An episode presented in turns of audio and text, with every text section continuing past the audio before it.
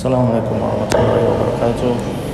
Bismillahirrahmanirrahim. Alhamdulillahirrahmanirrahim Wassalatu wassalamu ala rasulillah Wa ala alihi wa sahbihi wa sallam. Amma ba'du. Alhamdulillah kembali melanjutkan Tadabbur Al-Quran.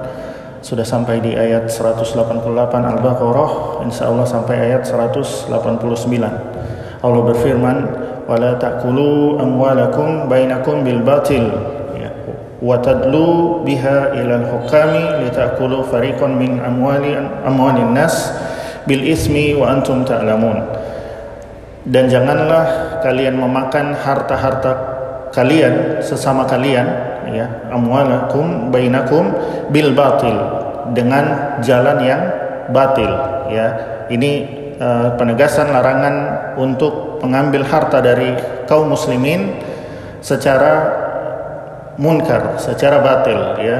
Sebagaimana uh, dalam hadis disebutkan bahwasanya diharamkan tiga hal bagi sesama muslim. Jiwanya hartanya eh, uh, jiwanya nyawanya tidak boleh dibunuh kecuali dengan hak ya. Dan hartanya tidak boleh diambil tidak boleh dirampas dengan hak. Dan uh, kehormatannya juga harus dijaga tidak boleh dirusak itu tiga hak sesama muslim ya di sini Allah tegaskan tidak boleh makan harta di antara kita, di antara sesama kaum muslimin dengan cara batil, ya. Meskipun kadang-kadang bahkan terpaksa juga tidak boleh, ya. Kadang-kadang ada seseorang yang di uh, punya kekuatan uh, memaksa akan uh, kalau dia kasih secara terpaksa maka ini tidak boleh harus tidak boleh ada paksaan sama sekali ya termasuk cara yang batil adalah memaksa ya. Kemudian disebutkan lagi watadlu biha ilal hukam ya litakulu farikon min amwalin nas bil ism ya. Dan atau dengan cara um, mengadukan ke hakim mengadukan ke pengadilan seakan-akan dia punya hak ya uh, yang mengadukan ini dan seakan-akan dia punya bukti cuman dia punya mungkin punya pengacara yang bagus atau pintar kata-kata, akhirnya dia mengambil harta saudara yang muslim dengan cara uh, pengadilan yang hakim pun tidak salah karena dia lihat oh ini punya bukti, oh ini punya tapi dia menipu, yang memberikan bukti ini menipu, maka kata Rasulullah SAW, siapa yang mengambil dengan cara ini, maka dia sejatinya mengambil bagian dari neraka. Nauzubillah. Jadi meskipun secara hukum ya dia dimenangkan tapi di akhirat ada pertanggungjawaban ya. Jadi dia tahu sendiri ya. Ya wa antum ta'lamun. Kalian tahu ya kalian tahu kalian itu salah ya. Tapi mengambil hak uh, harta kaum muslimin dengan cara batil atau dengan cara mengadukan ke pengadilan untuk mendapatkan legalitas ya seakan-akan dia sudah benar tapi salah dia tahu dia salah maka nanti akan ada pertanggungjawaban nanti di akhirat. Di ayat 189 yas'alunaka anil ahillah. Mereka bertanya para sahabat kaum muslimin bertanya kepada Rasulullah anil ahillah tentang hilal ya, tentang bulan sabit. Qul hiya mawaqitu linnas wal hajj. Ya, katakanlah bahwasanya hilal ya, tampaklah bulan uh, bulan sabit adalah waktu untuk manusia.